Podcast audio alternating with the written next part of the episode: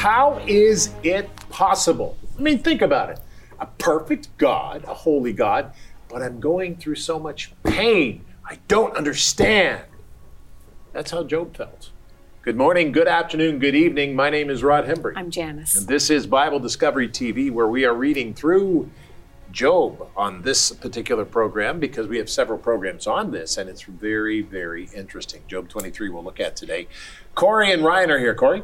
I'm taking a look at olive oil today. It did and does have many uses, but how did the ancient Israelites manage to produce it? Ryan? Today, we're studying an ancient Chinese artifact that will actually give us some perspective on the book of Job. Excellent, very good. I love that. Oil and the artifact, that's excellent. Janice? Friday. That means we've got a fun Friday wrap up question. It will be anywhere from the book of Esther all the way through to Job chapter 23. I'm going to be asking Ryan and Corey and you too.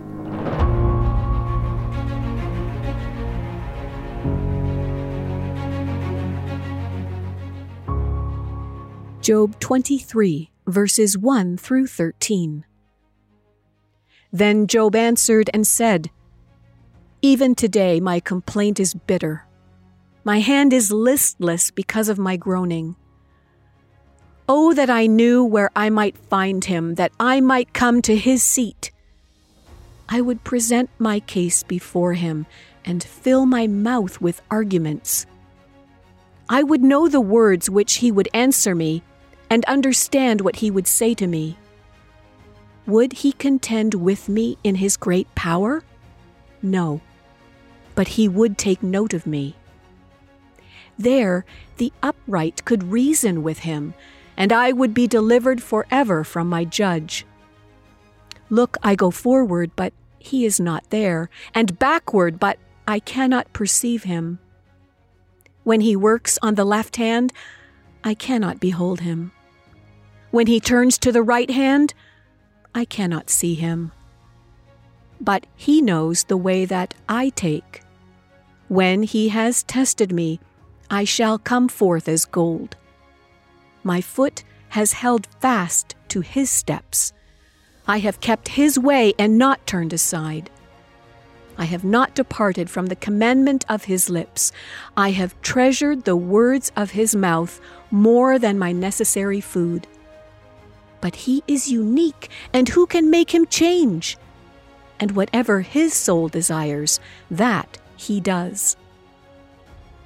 Job chapter 23, verses 1 through 13.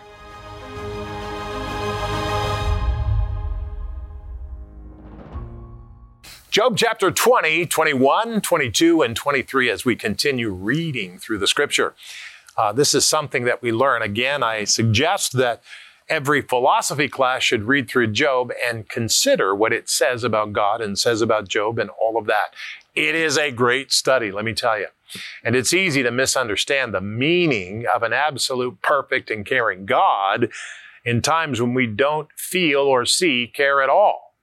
Too often our emotion overturns spiritual reason when we are experiencing the darkness of evil.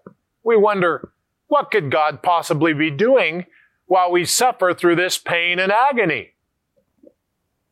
We need to remember, however, that evil is also a reality. It is a darkness that we cannot control. The Holy Spirit can keep us from the temptation to yield to evil or to give into sin that would only lead to evil having control over us.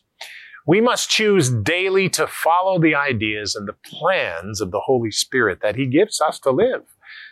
Now, this does not mean that everything will go great. Job was learning the truth about God and the reality of evil.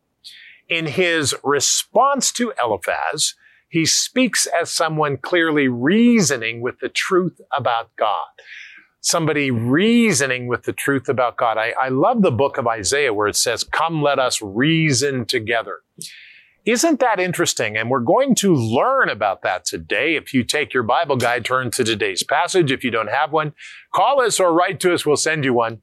Or go to BibleDiscoveryTV.com. And when you go there, click on the page and it will take you to a donate page. And I want to say thank you for your donations. They're very important and they keep us alive around here. So thank you for that.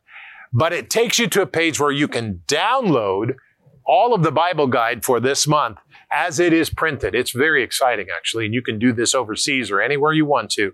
Uh, and I, I just say that it's you can join us as we study through the Bible. It's just really, really exciting. Father, today, as we look at the unchanging God, we have a lot of confusion in our mind because of the situations and the things around us. So help us to learn. Help us to understand what you've said because we need to. Change our hearts, Lord. We're not going to make decisions based on our feelings. We're going to make decisions based on the knowledge of God, which directs our feelings. We're going to give you charge over them. So help us, Lord, in Jesus' wonderful name. And we said together, Amen and Amen, or make it so, Lord. Make it so. All right, Job chapter 23, verses 1 through 7. This is interesting. Look at this. It says, Then Job answered, and Job said, Even today my complaint is bitter. My hand is listless because of my groanings. Wow. Oh, that I knew where I might find him, that is God, that I might come to his seat. I would present my case before him and fill my mouth with arguments. I would know the word which he would answer me and understand what he would say to me. Would he contend with me in his great power? No, but he would take note of me. There the upright could reason with him, and I would be delivered forever from my judge. This, I want to tell you something. This is a fascinating passage of scripture because this is, in the end, we're almost there, but in the end, in Job chapter 38, 39, we're going to learn God is going to talk to Job. He's, this is exactly what's going to happen. Job believed that God would judge him well because he had done no wrong. Now, as Christians, we are to help people and we're not to judge them. Did I say that? Yes, I did. We're to help people, not judge them. If somebody is doing something and it's really wrong, they get into trouble. I'm not going to say, well, glad he got it. Oh, he gets it. I'm not going to do that. That's not what the Lord calls us to do. But what I am going to say is, if he wants to know you, Jesus, I pray for him to know you and then tell them about the Lord and what he can do. That's the way we respond to it. Our social media has darkened our positions of response and we have not learned God. We need to learn God again. Job 28, 8 through 10. Look, I go forward, but he is not there. Backward, but I cannot perceive him. When he works on the left hand, I cannot behold him. When he turns to the right hand, I cannot see him. But he knows the way that I take. When he has tested me, I shall come forth as gold. Job was solidly proved of this. He, he, he said, I know that. Job knows that God will judge him rightly. The end is not yet. And the Lord's plan is not revealed in our time, but in his. Let me tell you again. The time in which we live is called the time of grace, the time of the church. And Laodicea is the church in Revelation chapter 3. And do you know what God says? God says, I wish you were hot or cold, but because you're not, I'll vomit you out of my mouth. That same chapter in verse 20, chapter 3, it says, Behold, I stand at the door of the church. He's outside the church. Behold, I stand at the door of the church and knock, and any man who hears me and lets me in, I will come in and fellowship with him. We need to let Jesus Christ back into our lives, back into our church, back into our places where we work. Very important. Job chapter 23 verse 11. Here's what it says. My foot has held fast to his steps. I have kept his way and not turned aside. I have not departed from the commands of his lips. I have treasured the words of his mouth more than my, ne- my necessary food. Wow. But he is unique. And who can make him change? And whatever his soul desires, that he does. And this is what Job says. Job states that God is perfect. God is just and he does what he desires. Remember, God is perfect and does not change. God is perfect and does not change. You know, there's a passage in the scripture and it says, Be holy as I am holy, says the Lord your God. We cannot be holy except Jesus Christ comes into our life, forgives us of our sin, and the Holy Spirit is there. But beloved, we can change. We can change if we invite the whole, we can't change on our own. But with the Holy Spirit, it's not from this world. It's from the divine mind. With the Holy Spirit, that's how we change. And we say, Lord, I need your Holy Spirit. Help me today. And supernaturally, God does this. It's salvation. It's the most amazing thing. And if you want to come to Christ, very simple prayer. Pray this prayer. Say, Lord Jesus, forgive me of my sin. Help me. I don't want to sin anymore. I give my life and my decisions to you. Teach me your way and show me your path. Be the Lord of my life. I believe you died on the cross and you rose again in the flesh. I am yours. In Jesus' name, amen and amen. If you prayed that prayer and you meant it, let me tell you something. God will radically change your life. And join us in the scripture as we go through, as we study the Bible, as we learn it, because that's very important. So let's keep that in mind today and let's worship the Lord Jesus Christ.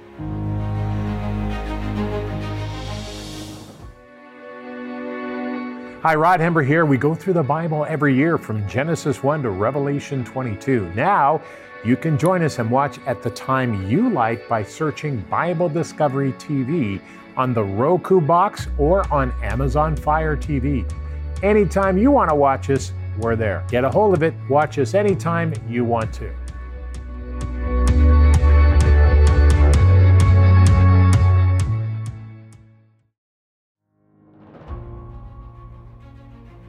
Today, we continue our reading through the book of Job, and one of the things I think is really fascinating and significant is the references to certain metals like iron, copper, and bronze. Uh, for instance, Job chapter 20, verse 24 says, He will flee from the iron weapon, a bronze bow will pierce him through. And Job 28, 2, which we'll be reading tomorrow, says, Iron is taken from the earth, and copper is smelted from ore. Now, this reference to smelting is very, very significant and helps with the dating of the book. Although it might be mistakenly thought that metallurgy was a later development due to evolutionary assumptions, both the Bible and the science of archaeology confirm that metalworking is a very, very ancient art indeed. In fact, the Bible in Genesis chapter 4 verse 22 first attributes the craft to Cain's son, Tubal-Cain, which would mean advanced metallurgy began not long after the creation of mankind.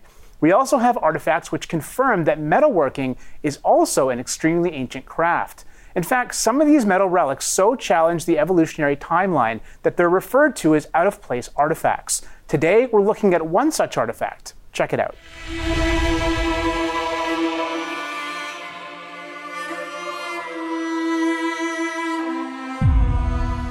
It was the American journalist, author, and college lecturer Rene Noorbergen who first coined the term OOPARTs in his book, Secrets of the Lost Races. This term is an acronym which stands for Out of Place Artifacts, and as the name suggests, these are artifacts which contradict the widely held view that mankind evolved from less intelligent apish creatures. One of these ooparts was discovered in a Chinese tomb by archaeologists in 1952. Dating to the Qin dynasty of 265 to 420 AD, this undisturbed tomb contained a skeleton which was encircled with a belt, on which were about 20 pieces of metal, four of which were nearly pure aluminum. As any professional will confirm, aluminum is not an easy metal to extract from its ore. In fact, modern aluminum plants use a process of electrolysis to obtain metallic aluminum. Yet it appears that the Chinese were able to isolate aluminum from its ores 1500 years or more before modern science discovered a practical method for doing it. Commenting on this Nanjing belt, one researcher affirms that this is no vague tale from antiquity. On the contrary, the tomb and belt were thoroughly studied by modern archaeologists and chemists. The latter vouched for the existence of aluminum. A hoax was deemed highly improbable. Where then did the aluminum come from?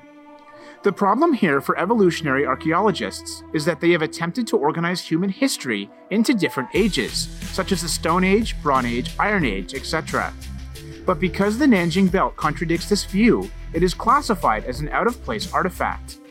More troubling for these archaeologists is the fact that this belt is by no means the earliest or only example of advanced metallurgy, Indeed, many kinds of bronze and iron implements are known to have been used in the earliest civilizations of Sumeria and Egypt. In fact, well known researcher Graham Hancock marvels over the Egyptians' constant references to iron found in some of their pyramid texts. As with aluminum, iron is also not so easily extracted. Though small amounts can be found in meteorites, metallic iron must be smelted, and the smelting, production, and forging of iron requires fairly sophisticated technical skills. Additionally, as another researcher points out, if the ancients knew how to smelt iron from its ore, then they most certainly could also smelt copper from its ore, since it is easier to smelt copper than iron. While ancient artifacts such as these completely undermine the well accepted view of evolution and its different ages of history, they actually provide strong corroboration for biblical history. Genesis 4:22 records that Tubal-Cain was an instructor of every artificer in brass and iron. According to this passage, advanced metallurgy began not long after the creation of mankind. As you can see, based on findings like these, there's nothing that contradicts the idea that event, the events of Job occurred very early on in history. But what these findings do contradict is the man made evolutionary timeline, which tries to pay, place strict dates on the uses of certain materials at certain times based upon their false perception of man's gradual increase in intelligence. In other words, people of the Stone Age shouldn't be intelligent enough to smelt bronze and iron, and certainly not aluminum, and yet the evidence shows otherwise. In fact, these findings really line up with what the Bible teaches, because according to Scripture, man was created in the image of God and thus was intelligent from the beginning. And so we would expect to find such incredible artifacts, and we do. As a matter of fact, if you want more examples of these out of place artifacts, then I want to recommend to you the video special I did on this topic called 30 out of place artifacts. Of course, there's thousands of out of place artifacts, but I chose to highlight 30 of the most significant examples. So to get a hold of this, you can either order a physical copy or download it right to your computer from our website, which is BibleDiscoveryTV.com. And that is a great a great uh, video. I've seen it, and it's excellent. I've watched it a couple of times. It's excellent. You should get a hold of that. Uh, Corey? All right. Well, today we are talking about olive oil. Now, olive oil was an extremely important product uh, that ancient Israel utilized in many, many different ways. Uh, you know, it, it was used medicinally, it was used as a staple of the diet, it was used in the religious applications uh, and practices of ancient Israel. Uh, so many different applications. So let's take a look specifically at olive oil, but also its production. One of the most valuable resources of biblical Israel was the olive tree. From it came one of the most precious and diverse products of the ancient Near East olive oil. In Israel, olive oil had sacred use in the temple for light and offerings and to anoint priests and kings. In everyday life, it was used in cooking as a main source of dietary fat. It had medical applications, was used in beauty products, perfume, soap, and was fuel for oil lamps. Two months of the year were dedicated to harvesting and processing olives, a culmination of the year's growing season. Within a couple of days after hand harvesting, whole olives would be crushed into an olive mush, either by hand using a stone roller, by using wooden shoes to stomp them, or a bit later on by using a large millstone in a circular basin that was pushed around by man or donkey. The crushed olive mush would then be scooped and packed into round baskets made of natural fibers and designed with a hole in their bottom to facilitate oil drainage. The baskets were placed onto pressing vats, large stone storage containers. Early technology utilized a large wooden beam with heavy stone weights that was leveraged against the stacked baskets of olives, pressing the oil out of them. The number of presses determined the quality of the olive oil and whether it was suitable for religious use, human consumption and medicinal purposes, or for cosmetics and fuel. Later on in time, new pressing technology was invented and began to appear on the scene in the 1st to 4th centuries AD, mainly the screw press that used screw technology rather than a beam to squeeze out the oil. Freshly pressed oil is not perfectly pure, however. It's mingled with water and other naturally occurring substances from the olives, so the oil must be rested and separated. This was often done in large jars with stopped up holes near the bottom. With resting, the oil would rise to the top and the water to the bottom. Unplugged, the holes drained out the wastewater first, and then the oil could be collected and stored.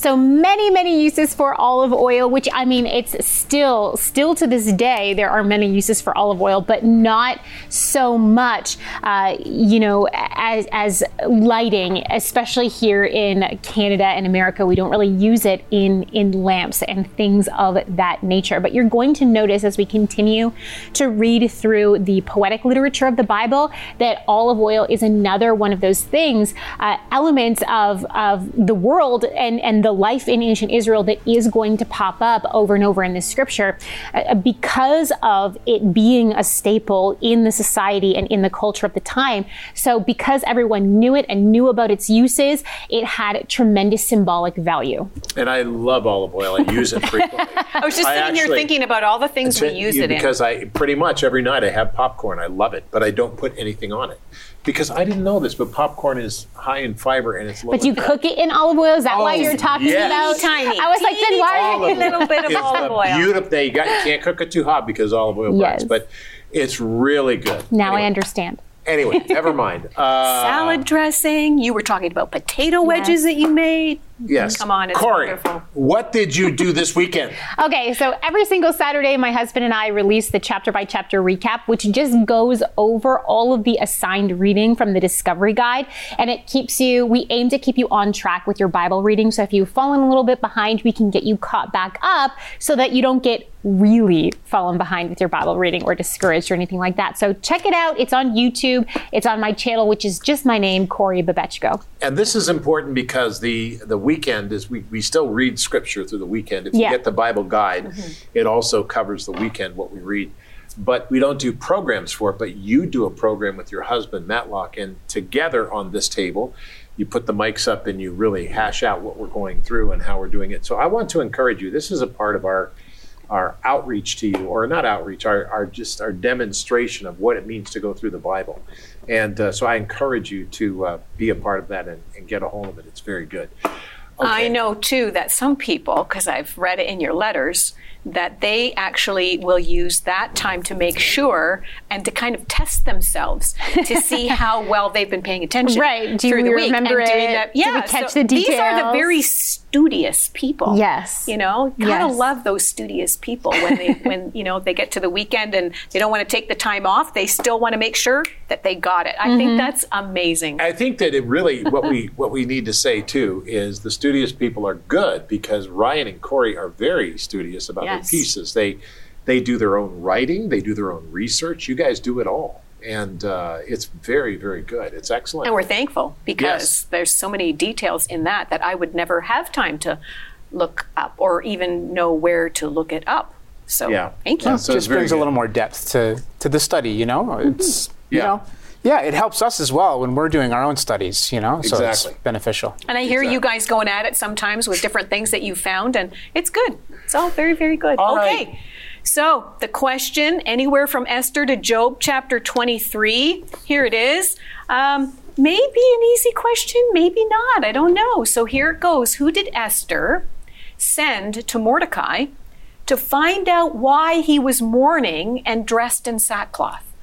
So I'm looking for the person that Esther sent to Mordecai to find out what is going on. Okay? Was that Hammedatha? Was that Haman? Or was that Hathach? Hammedatha, Haman, or Hathach? Which Haman. I'm not No, no, helping no. you It's, guys. defi- it's definitely not number is, two. It's Yeah. one or three. I'm not sure which one. Uh, it's starting with an H did not help me. Like that knowledge did not help me in this one. No. I think it's number three. I think it's the last one. Okay, But yeah. I, I'm not 100% Well, sure. we'll we'll just go with that then. It's the best guess? Yeah, I think it is. okay. Yeah. Number three. you're thinking so? I see a, a thumbs up from Thumbs Dad. up. That's a good sign. Well, he, sometimes he looks over. I And- didn't look over. What are Do you you, talking do about? you cheat? Sometimes I see eyes wandering. All right, so who did Esther send Mordecai to find out why he was mourning and dressed in sackcloth? Number one, Hammedatha. Number two, Haman. Number three, Hathach. Esther chapter 4, verse 5. Then Esther called Hathach one of the king's eunuchs whom he had appointed to attend to her, and she gave him a command concerning Mordecai to learn what and why this was. So if you said, Hathach, that was choice number three, like Ryan and Corey did, congratulations, you are correct. If you didn't get it, it's okay. Try the next time.